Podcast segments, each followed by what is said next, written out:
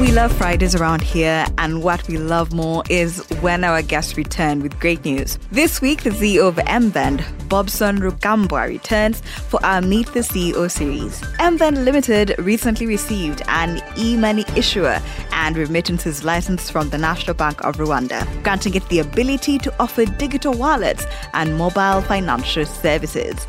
Bobson joins us to talk about this significant milestone for MVend. From over 975 cities, 124 countries, Kush Investments brings you the Good Morning Africa podcast. Good morning, Africa, and welcome aboard your pulse on everything business in Africa. I am Ritha Dong. For more, follow us on Twitter at the K Financial, and you can find me at Ritha Dong. Your main story is brought to you by I&M Bank PLC, I&M Bank Rwanda. We are on your side. What evolution has Bobson Rugambwa gone through in the last two years since we spoke? Well, over the last two years, I've, I think I've grown as a founder and as a leader and as a person as a whole. Uh, there's been a lot of learning and strategizing and adapting from being an engineer through and through to being more and more of a manager. Uh, of course, I still wear my engineering hat from time to time, uh, but now less than before. MVend recently got a National Bank of Rwanda license. What does this mean for MVend? It's a vote of confidence when a regulator, in this case a central bank, issues you with a license. It's a seal of approval, if I can call it that, uh, for the product plans uh, that you have uh, but also for your team, uh, the, the, team that is behind the company that gets licensed, because there's a lot uh, that goes into looking at who the senior management is, who the board of the company is, uh, who the shareholders are, what their plans are, uh, because all these are part of the documents that you submit as part of the licensing uh, process. So I think for us, that is that, that is like a quality seal for us to have been licensed by the Central Bank of Rwanda. With the license, what are the new services you'll be offering to your clientele? The PSP license we got covers a number of services. One is e-money issuance. Uh, this now means that we can provide our customers with digital wallet services. Uh, it means that we can provide P2P transfer, issue payment instruments, and all the other services that come with a digital wallet.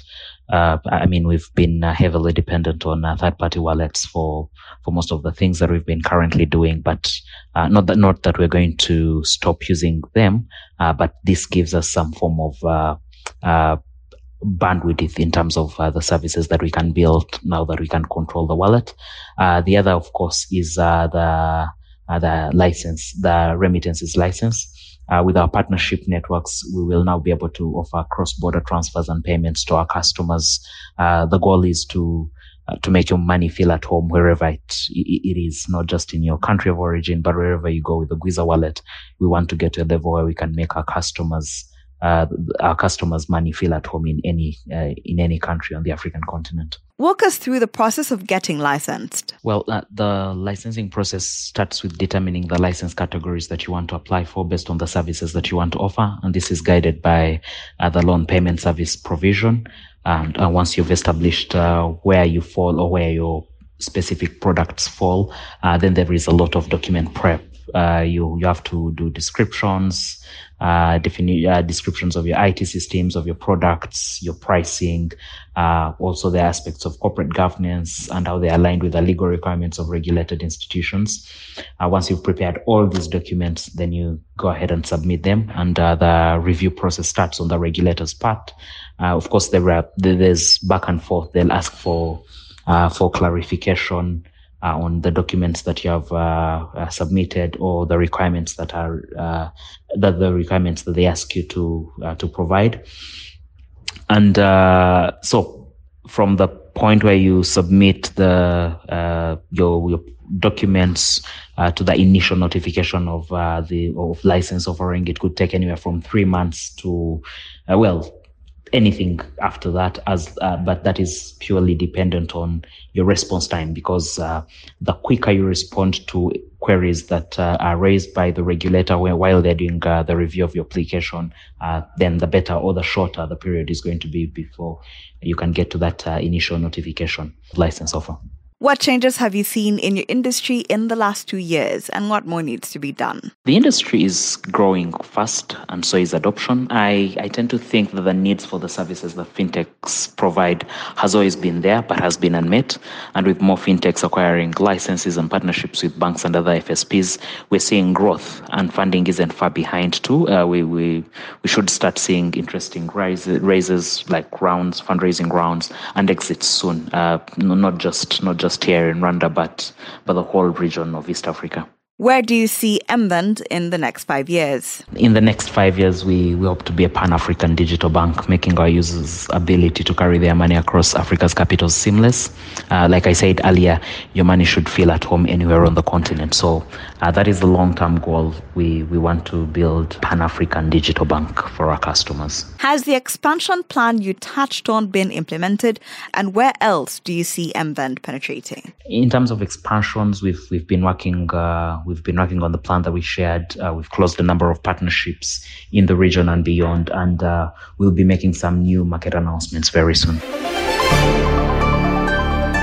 And a quick look at the markets. The market segment is powered by the Development Bank of Rwanda. We empower you. Turnover at the Nairobi Securities Exchange rose to 113 million Kenya shillings compared to Monday's 93.5 million shillings. A total of 5 million shares were traded. Top gainer of the day was Limuru Tea with a 9.94% share price appreciation to close at 400 and 62 Kenya shillings per share. Other gainers of the day included East African Cables, Liberty Kenya, and Nation Media. Nation Media closed the day at 18.8 8 Kenya shillings per share. Safaricom was a top mover of the day, exchanging 2.51 million shares valued at 72.74 million in 64 deals. The communication giant closed the day at 29 Kenya shillings per share with a 1.69 share price depreciation.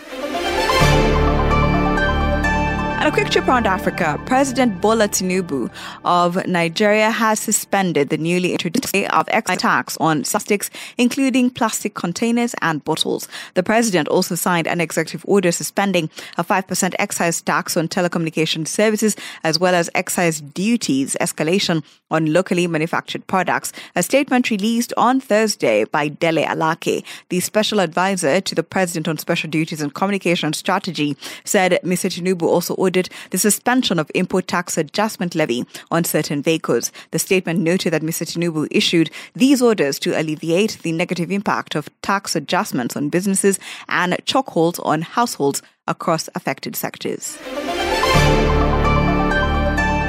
Kenya has closed in on its $500 million syndicated loan earmarked for development projects in the country.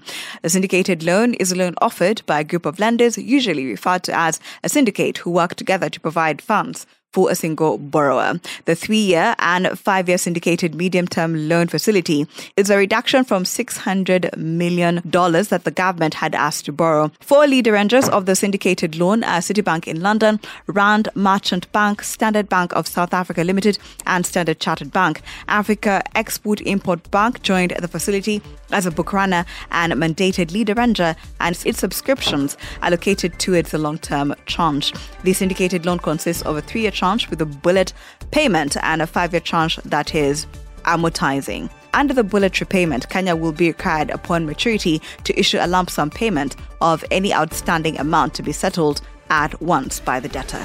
Thank you for always waking up with us. Good Morning Africa is a product of the K Financial. If you have any suggestions or just want to check out more stories, visit the website that is thekfinancial.com and don't forget to subscribe. You can also find us on all social media platforms at the K Financial and you can find me at Ritha Dong.